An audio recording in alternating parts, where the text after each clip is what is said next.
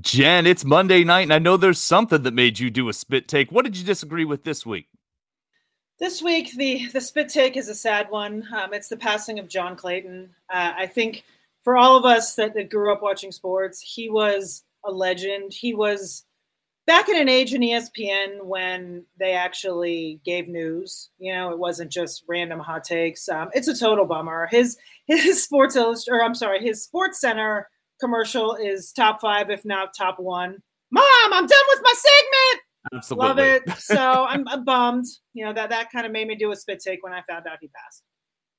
Yeah, I have a, a, lot to say about John Clayton that I won't get into, but I they're all along the exact same sentiments that you did. Yeah, sad, uh, sad spit take to start the week, but very apt and fitting. Uh, we'll all miss John Clayton. Now let's get to the show.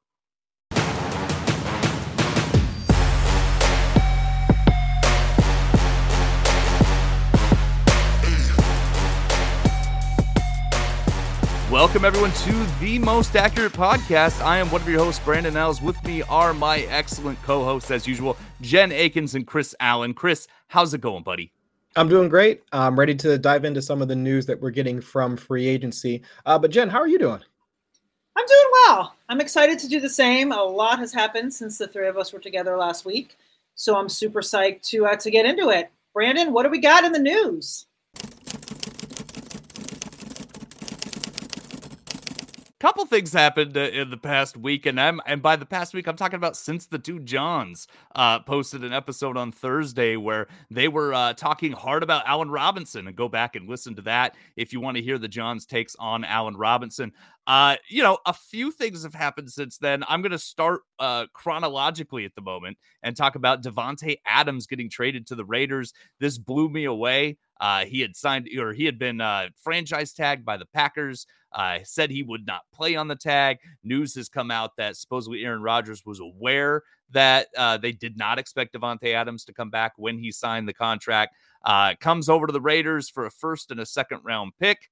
Uh, Got to assume Green Bay is going to use those picks on a running back and a quarterback. And uh, yeah, so Davante Adams is now a Raider. I want to start with Chris. Chris, uh, your take on what the Packers are going to do with Davante Adams no longer in the fold? Panic, fold. I don't know. I, I, guess my my concern is what? How do we value this offense moving forward? Aaron Rodgers and Davante Adams is akin to Russell Wilson and Tyler Lockett, or Russell Wilson and Doug Baldwin before Tyler Lockett came along. That connection that those two shared it's hard to separate the skill level between the quarterback and the wide receiver when you're at that high of a level. So to say that Davante Adams only succeeded because of Aaron Rodgers, you can't say that, and you can't say that Aaron Rodgers succeeded only because of Davante Adams. So while I can't value Aaron Rodgers as the same like high level quarterback. I think the skill level is still there, but we have to take into context the personnel that's currently surrounding him. Davante Adams leaves a huge hole in that offense because they don't have a dominant X receiver to walk right in. MVS still hasn't re-signed. Randall Cobb's coming back, but he's still just a slot receiver at this point in his career. Same thing with Allen Lazard. I mean, they have overlapping skill sets. So I don't know how to value this offense moving forward. The only player that I feel comfortable taking in drafts as of right now is Aaron Jones because those targets have to go somewhere. So until we see either some sort of free agent signing, even though the pickings are slim at this point, or what they do in the draft, if they wind up going receiver at pick what where are they at 22 or something like that now, I believe, with the trade with the Raiders. So until we see that happen, it's difficult for me to trust anybody from the Packers outside of just Aaron Jones for me at this point. Yeah, Jen, what about uh, Robert Tonyan? Do you think there could be a little bit of a uh, he's going to come off injury? Uh, obviously, was due for some touchdown regression anyway, so a lot of people were out on him going into last year. Could we see a resurgence in Robert Tonyan next year? Uh, now that there's not really that red zone threat of Davante Adams around anymore. I mean, I think we possibly have to, right? Like you said, there's not a lot going on there, so it wouldn't surprise me if they kind of leaned more on the tight end.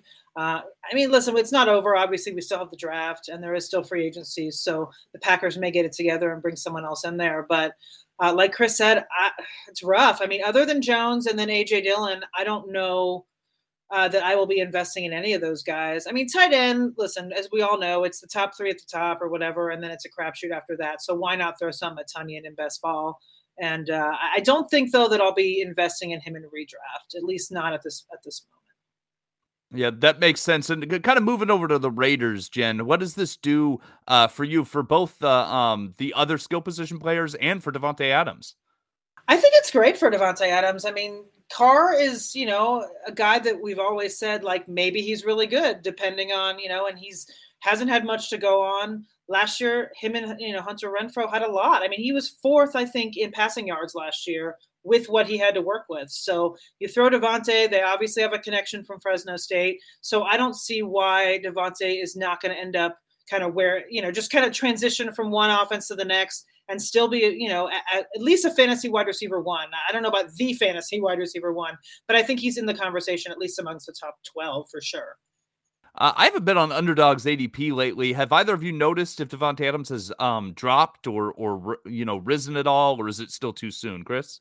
From what I've seen, he was in the back end of the first round, like somewhere like 10, 11, like maybe at the 12th pick. And now I've seen him more towards mid second, somewhere in there. So in the, let's say, wide, re- instead of like the wide receiver three, maybe more around the wide receiver six, seven, eight, like somewhere in there. So around, I think it's like Stefon Diggs, AJ Brown, CeeDee Lamb, like towards the back end of like those top top tier of like wide receivers. That's where he's kind of fallen at this point. Okay, so the, that jives exactly with what Jen's saying, where he should probably be ranked. Um, Chris, uh, Derek Carr is up to 14th in the never too early rankings at four for four right now. Uh, so kind of a fringe, getting close to RB one or I'm sorry QB one status. Uh, how are you viewing Derek Carr going into this season, knowing that you're going to be writing quarterback streaming articles again, and knowing that he now has uh, inarguably the best weapon he's ever had at wideout? I think this moves him into high end streamer if he's not going to be more of those popular quarterbacks. I think at some point we as the fantasy community might wind up talking ourselves into drafting more of Derek Carr because on paper he just has one of the best personnels uh, in the league. I mean, or at least you know, on like I said, on paper. Because if you've got Davante Adams on one side, Hunter Renfrow on the other side, and also uh, not uh, Darren Waller as well at tight end, and then just the gaggle of running backs that they now have signed that can do both either running between the tackles and can operate as pass catchers. Because I mean, McDaniels has brought over so many of his New England pass catchers. He wants to try and recreate that same type of murk at the running back position as they had back in New England. So I think overall on paper it sounds great for him, especially in that division. You know there are going to be a ton of shootouts, whether it be with or against the Chargers or against the Chiefs, or now against the Broncos too, because they have Russell Wilson. So I think that entire environment breeds fantasy production, and if he has the weapons to do it, so for uh, so much the better. Uh, over the past few years, the uh, Raiders have now moved into a more pass happy uh, set. They were, I think, almost like bottom of the league in terms of neutral passing rate on early downs three years ago. They're like 27th or 28th. And that shifted up over the past couple of years because they've realized in order for them to be competitive in that division, they need to be able to keep up with the Patrick Mahomes and now, of course, Justin Herbert as well. So it's great for Derek Carr. I think my only pushback on the Davante Adams, I think he will be the wide receiver one for that team. But he's had he's averaged a 30 and a half percent target share with Aaron Rodgers because his target competition has been guys like Geronimo Allison and Jake Kumerow. That's not going to be the case with the Raiders. So it's with that heightened target competition there with Las in Las Vegas. I do think he kind of falls back into let's say Stefon Diggs type of target share 25 26% somewhere in there so it still keeps them in the wide receiver one conversation but i think overall it's just more positive for that entire offense as a whole jen like how much say, I'm sorry. I just like to say real quick. I like that you use the term gaggle of receivers. I don't know. like I usually, you know, we all have to find new words, right? Writing so much, and I, I you know, I throw bevy in there or whatever. But gaggle is, is not one I've uh, I've used for receivers. So Grammarly like- keeps pushing me into using new words like every week. So there, there we go. I like gaggle. I like gaggle. Yeah. Uh, Jen, with that 25% target share that Chris is estimating for Davante Adams, how, how are you viewing Hunter Renfrow and more importantly, Darren Waller going into the season?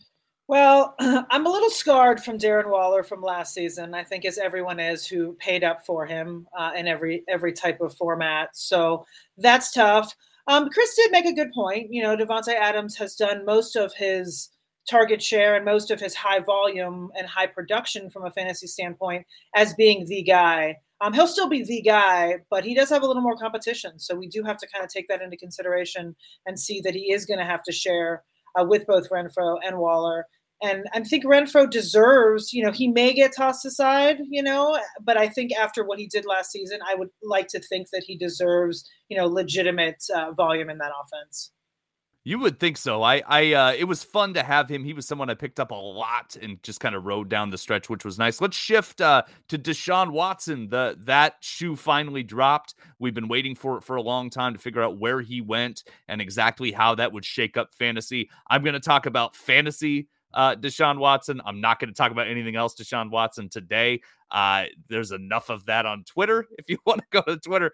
Uh, but fantasy implications of Deshaun Watson with the Browns. Uh, Jen, I want to start with you. We talked about Amari Cooper last week being a wide receiver three in Cleveland. How does Deshaun Watson's arrival affect that for you?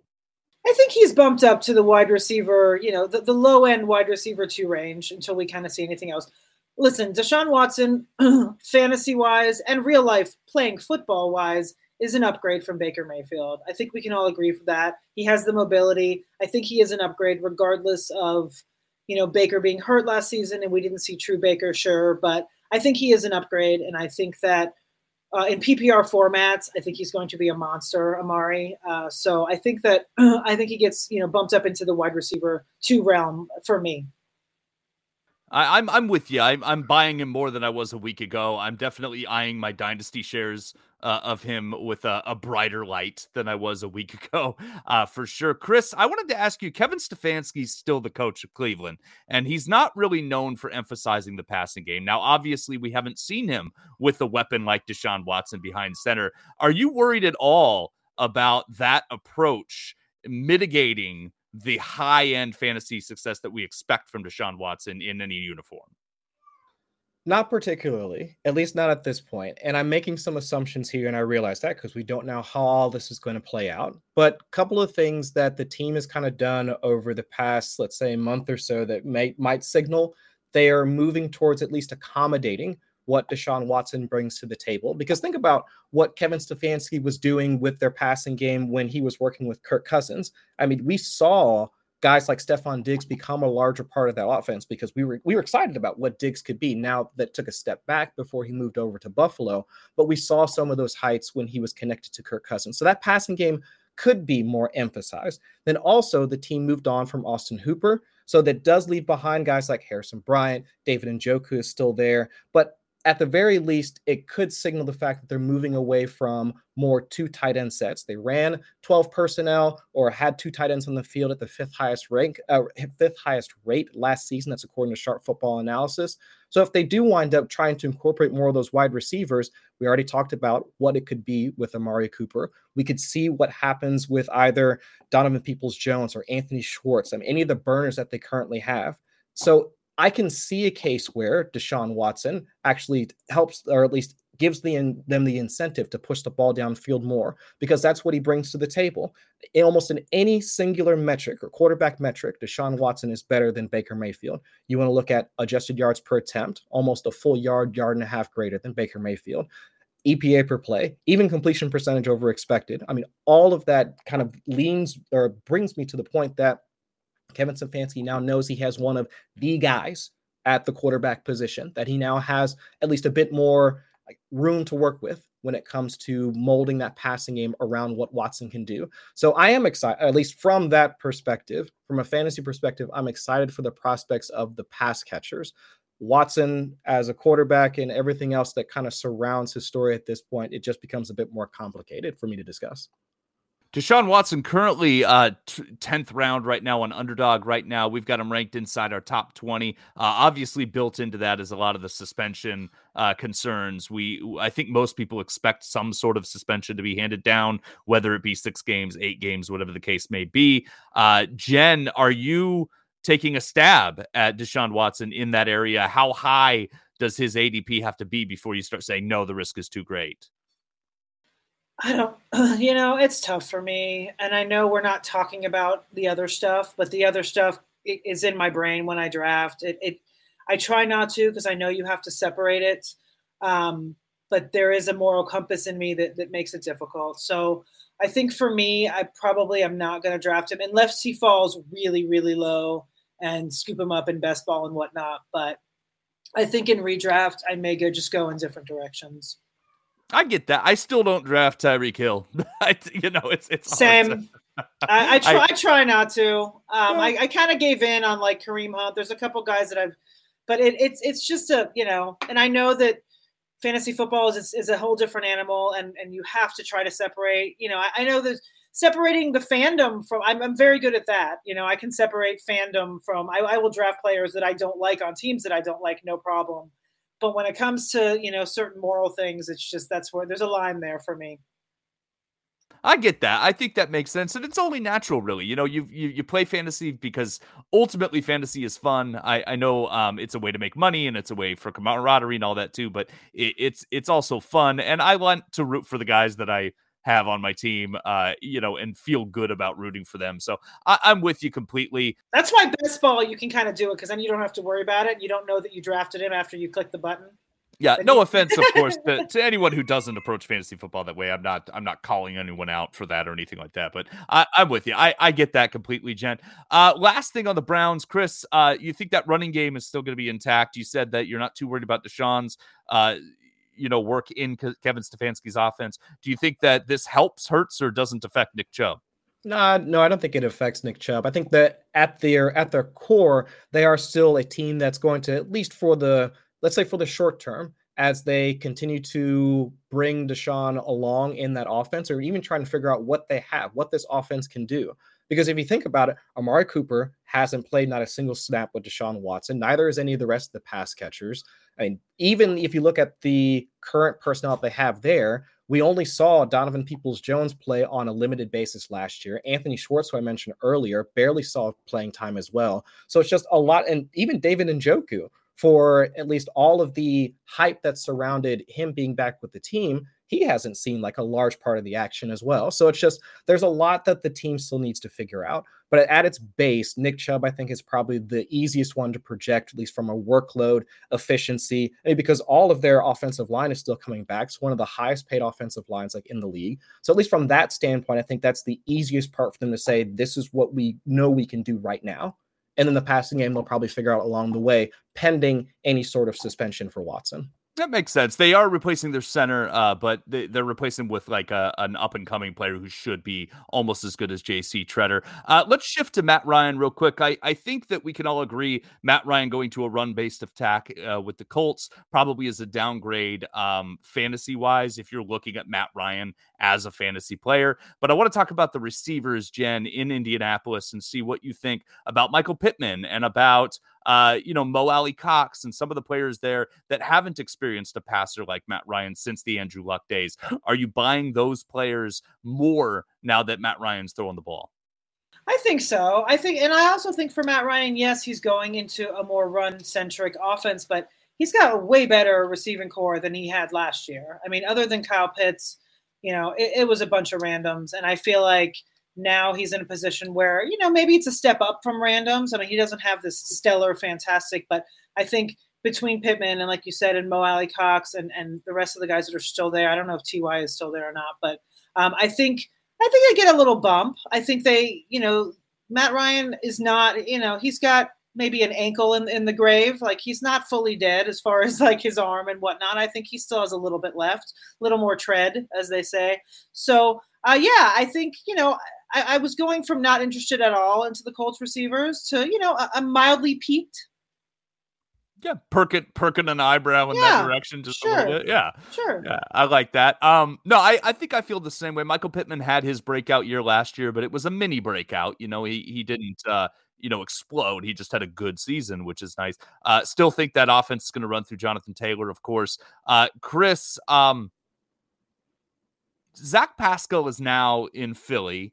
And mm-hmm. T.Y. Hilton is yet unsigned. He may come back, but right now he's unsigned. Anyone other than Michael Pittman that you're raising an eyebrow toward because of Matt Ryan specifically? I'm all about that Maction right now. Yeah. I mean, why not? If we think about it's easy to draw the straight line between how quickly Austin Hooper rose to stardom and then subsequently got his big deal with Cleveland and his connection with Matt Ryan. So it's like Matt Ryan has not been one of those tight end averse quarterbacks, like when you talk about Russell Wilson and like some other quarterbacks, even like Aaron Rodgers to some degree as well. So Matt Ryan has been the one to spread it around. And if we're already talking about a team that is, I guess, kind of at the bottom of the barrel, at least when you're scraping uh, scraping the bottom of the barrel when it comes to talent on offense, just past Michael Pittman, then yes, I think Mo Alie-Cox, especially with the deal that he was just given, it does make some sense that they would want to involve him some more on offense, like outside of Jonathan Taylor getting a few more targets. Nyheim Hines is still there as well, and Matt Ryan has also been one to toss the ball to his uh, to his running backs as well. Considering we just watched Cordarrelle Patterson, even though you know running back, wide you know wide receiver, whatever you want to, what position you want to give him, he's just a yes. weapon. Another wide back like Deebo Samuel. Mm-hmm. Uh, I think that's where I think it's easiest to draw the straight line between where those targets are going to go and who would be most likeliest to receive those targets. But I think, like Jen was saying, I do think that it provides a bit more stability uh, in that passing game less volatile for sure without having Carson Wentz there to try and chuck some of those deep balls. Like, I don't know if you guys remember like the week seven game against San Francisco when it had that huge downpour. I only remember that game because, of course, I write the weather report at 4 for 4. but we probably won't see those from mm-hmm. Matt Ryan. He only had like a 9.1% deep ball rate. And honestly, remember that was one of the reasons why Julio Jones left Atlanta was because he wanted a quarterback that would throw deep.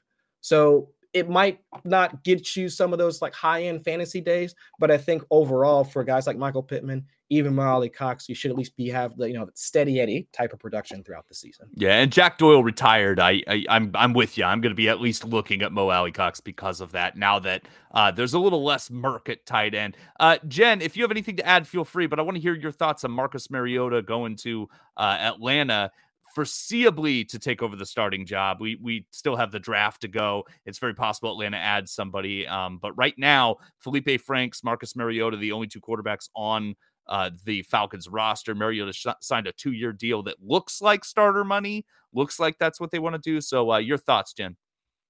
Well, look, I mean, he's reuniting with Arthur Smith, so that's something, right? But I think I mean, other than Pitts, I don't really know who's left. I know Gage is gone, and and you know there's a there's a few guys there, but I don't think that.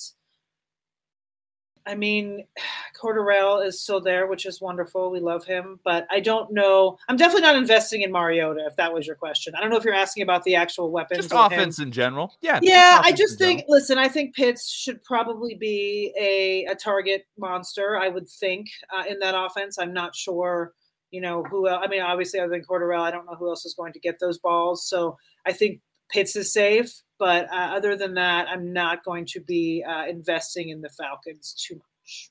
How dare you besmirch the good name of Olamide Zaccheaus? How dare you, Jen? I mean, you know, I feel like he's one of those guys. It's like Russell Gage, like every season. Like, is he good? Is he not good? And then we Twitter ends up in like a two month debate on whether Olamide Zaccheaus is good or not. And I Olama Day. Olama Day. Oh, I'm sorry. Oh, I, I, I, I even said what Chris says. I, I knew we would be talking about Olamide Zaccheaus today. I didn't say it because I, don't know how to say it, so I ignored it. That's why I besmirched his name because I didn't look it up.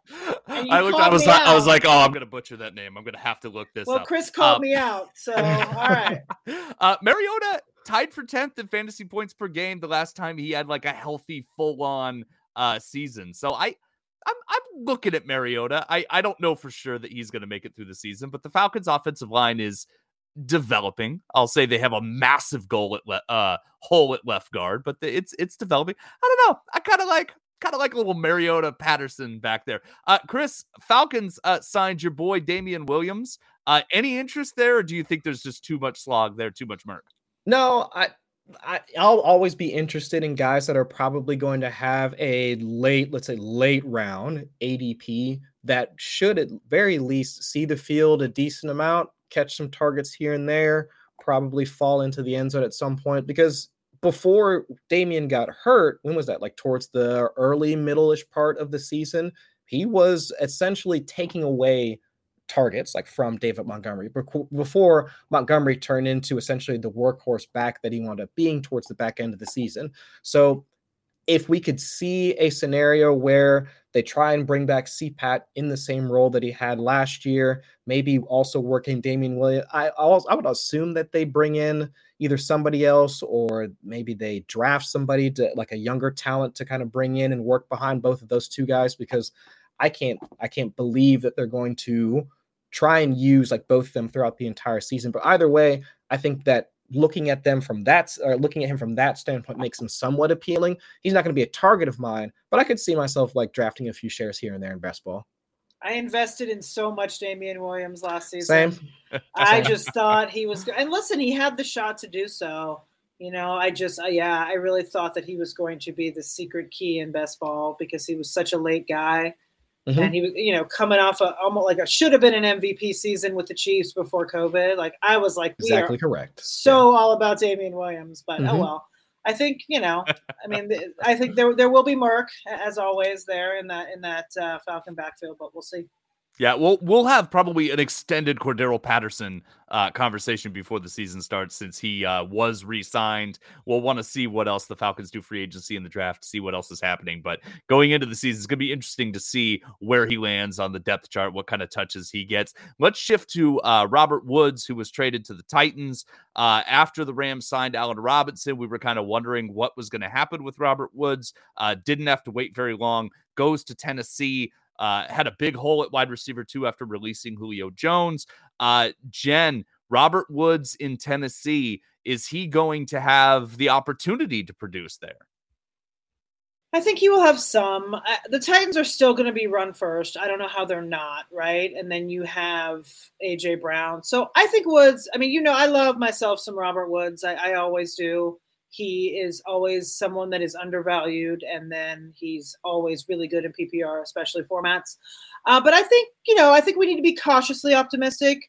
I think he's probably like a wide receiver three, you know, in the fantasy realm for now. I don't think we can get too excited.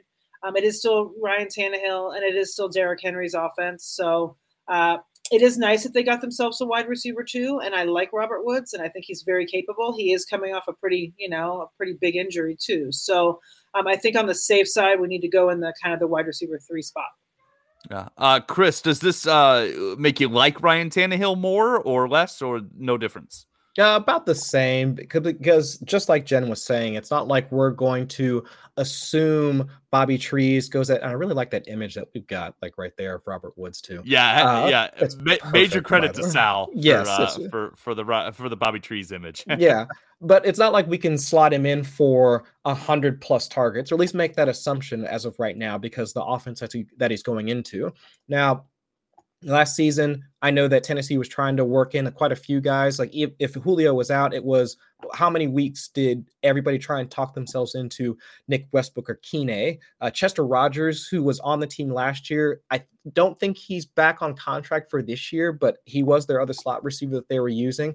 But that's essentially like robert woods's role. But on top of that, like Woods is a guy that's also was a like he's a great blocker, and I think that's one of the uh, another reason why Tennessee wound up jumping at the chance to be able to take him because if this still is going to be the Derrick Henry show, Robert Woods last season 12th in uh, blocking rate, uh, blocking grade on PFF. I mean, he is that perfect all-around guy with that type of skill set that you want for a team that wants to be able to use a lot of play action passing. That's where Ryan Tannehill becomes the most efficient, but also having a receiver out there that's capable of impacting other parts of the game when they're not the focal point of it, which you could see was a huge thing for them when they couldn't use or when they did use Julio Jones because Mike Vrabel, you could just see the exasperation or frustration with either not being able to use Julio Jones or when he was out on the field, he wasn't capable of doing the things that he wanted him to do. So I think Robert Woods brings all that to the table, but I mean, I mean, run blocking is not useful for fantasy, or at least it isn't yet. So we don't get points for run blocking, at least not yet. But overall, I, I want you to develop a way for us to get that'd be great. run blocking. That's yeah. what I want, Chris. I want yeah, that to I, be a new stat. Yeah, but I think overall, I think Jen Jen's spot on. Like a you know back end, like wide receiver two, probably wide receiver three areas about where I'd value. Okay, let's talk about uh, another receiver that signed uh, this uh, over the past couple days. Juju Smith Schuster goes to the Chiefs. Now, that's an opposite situation where we have another injured receiver going to an offense that uh, to be the wide receiver two for, you know, pre- presumably, who will uh, definitely be going to an offense that likes to throw the ball. Should be opportunities. Uh, Jen, where are you buying Juju Smith Schuster in this Chiefs offense? Well, uh, listen, I think it's a good fit for him. It makes sense, right, for him to go to Kansas City. Um, they definitely need that third option behind Kelsey and Hill that is not, you know, the, the rotating Demarcus Robinson, uh, Pringle. I can't even think of their names right now. Hardman. Mecole so Hardman. I, don't besmirch yes. my, Mecole Hardman. I, First I of all, Mecole Hardman. I'm not besmirching because he he is a University of Georgia grad. So no, I will okay. ne- I will never be, besmirch anybody from my own. Go dogs. But exactly, reigning national champions. Um, but no, I think that um, I, I don't know if there's a ton of volume though. That's the thing, right? And I don't know how much Juju really has left. So I think it's a good fit. I, I think you know I'm happy he signed there and whatnot. But once again, I feel like everyone, I'm like, they're a wide receiver three. But, I mean, that's kind of where I see him, like a low end wide receiver three for now. I'm not sure there's just enough volume in that offense for him to really be the juju that we, you know, loved in Pittsburgh for for those couple years. Hill and Kelce do eat, do absolutely eat.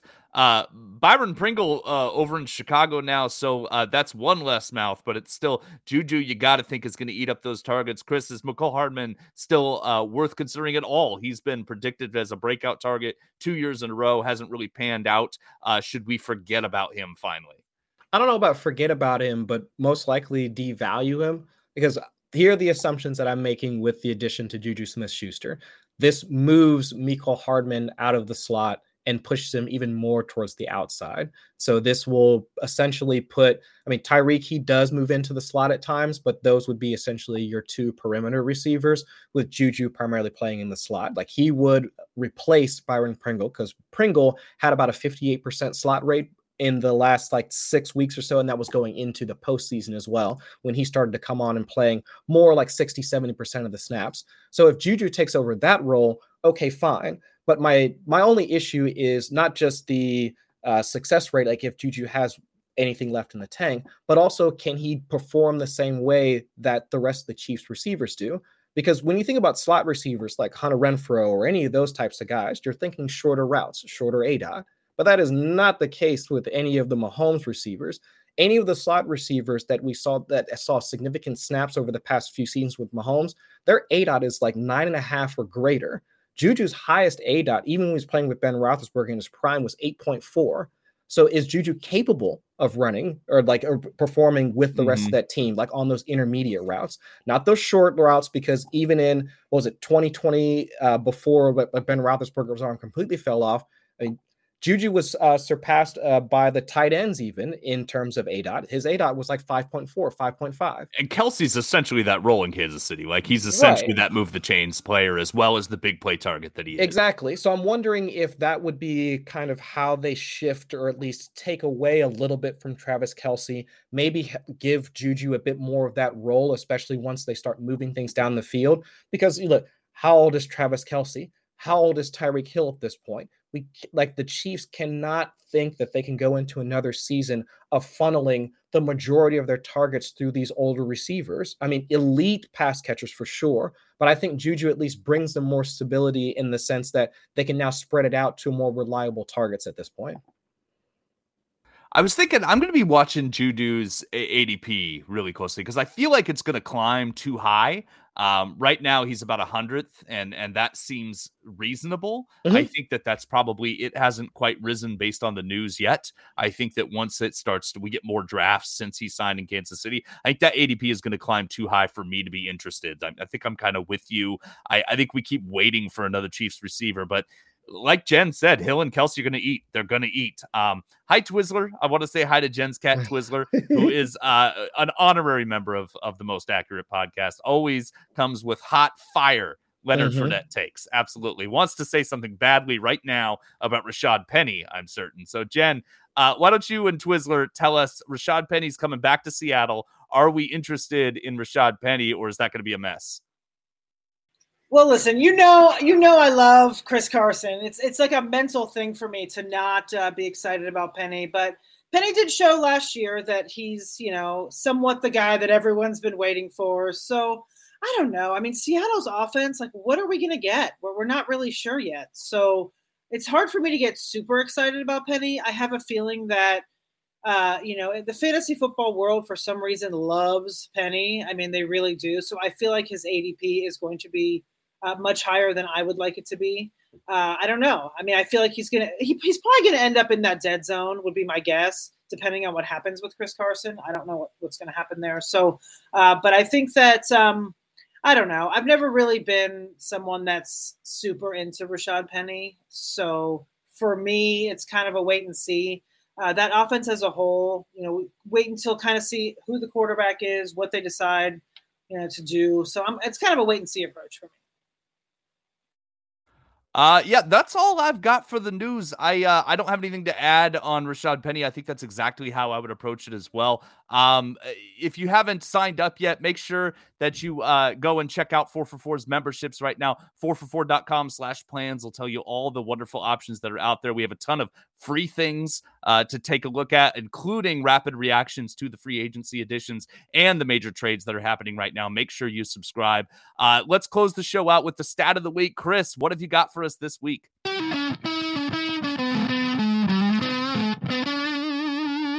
So we were talking about the Rams offense earlier, the departure of Robert Woods, the addition of Allen Robinson, but I wanted to focus in on just how much of an impact Cooper Kupp was to that offense last year. And so for folks that didn't know, I mean, on top of him wind up being the Super Bowl champion uh, with the rest of the Rams offense, like Super Bowl was the Triple Crown winner, and that is the most uh, the most catches, most yards, most touchdowns in a single season. And since the Super Bowl era, there have only been five receivers that have won the Triple Crown, uh, the Triple Crown award. So now Kupp and also Steve Smith, Sterling Sharpe, Jerry Rice, and then uh, oh my gosh, like why am I blanking on? Oh no, actually, yeah, that is the fourth. It's actually uh, so no four times that they've done it. So the big thing though that I keep coming back to is just how how many yards like Cooper Kupp acquired like over the season because for each of the past winners, they've been down in the 14, 1500 yard range. Like Steve Smith, like back in 05, he was at like uh, 1563 yards. Uh, even Sterling Sharpe, 1461. Jerry Rice, even though like Jerry did it when he was essentially like 30 years old and still wound up racking up just over 1500 yards. I mean, but Cooper Kupp, 1947 yards like in a single season. I mean, when he was essentially trying to go up against like Calvin Johnson's record I didn't think he was going to get it, even though they added on this, the extra game for this season. But just seeing him get to those heights with, uh, even though he wasn't playing like primarily in the slot, but just seeing how hard or how much he carried like that offense throughout the entire season. I know that Robert Woods' injury probably fueled some of that, but just to see players like that being a, being able to attain such heights, it was a, it really was a fun thing to watch like week in and week out expecting that type of production and then also seeing him get there on a week in, week out basis. So, I mean, despite the fact that my Bengals wound up losing the Super Bowl, uh, I mean, tip of the cap to Cooper Kupp and what he was capable of doing. All right, so what I mean, what do you guys think about that? Cooper Kupp this past season won the Triple Crown, won Offensive Player of the Year, and won Super Bowl MVP. Jerry Rice is the only other receiver to ever do all of those things yeah. in a career. In right. a career and uh, Cooper Kupp. It's just a historic season. I remember that Steve Smith season. I was in Iraq and I started uh, on deployment and I started a fantasy football league mm-hmm. with our small little unit. Yeah. So it was it was like four of us. that we were that we did a little fantasy football league and I had Steve Smith. I will always remember the 2005 Steve Smith season because uh, bombs all around me and bombs on the field for Steve Smith going on during my deployment. Just uh, crushed it. I think I won the league that year. I was very very excited about that. You won out of four people. Very impressive, Brandon. Look, you should be very look, proud. Look, I'm just kidding. I'm totally. I'm kidding. I'm sure. I wasn't going to say anything, but Jen had to. I mean, Jen had to do it. Look, there weren't a lot of people around. I tried I to get know. the camel spiders to join. They they were not helpful at all. Um, I I you know there was a, a very interesting marmot that was around that uh, was I, I thought might get involved, but then they came in with just drafting retired players, so we had to kick the marmot out. So yeah, oh, okay, yeah, limited limited options. Congratulations, though. I'm but, you know, look, don't take these victories away from me, Jen. I don't have that many of them. I don't have that many. I would victories. never. I was just I was just giving you crap. It's all Steve good. Smith has always been one of my favorite players of all time. Well, I guess for, for like for different reasons. I mean, just because the body archetype for for a, that type of dominant receiver, it's just always been one of those things that have fascinated me. Like even if you go in the opposite direction to tall, skinny receivers, even like AJ Green, like mm-hmm. like guys in like in that type of build who can move that fast and be that smooth. Davante Adams is another one where it's just your body shouldn't be able to do the things that it does. And Steve Smith is definitely another one of those receivers where it's like you're just this little jacked up dude and like how are you this dominant and he played field? he played with an enormous chip on his shoulder if you ever heard like interviews with him like he yeah. would just he knew every player taken before him every player that was passed up every team that passed up on him he had it all like sometimes he, literally a chip in his shoulder yeah he would I'll never forget seeing him catch a ball, get crushed, and like run into the end zone, broken arm dangling behind. him. Yeah, like dude was tough as nails. yeah, I've always loved watching him play. Agent uh, 89, love him.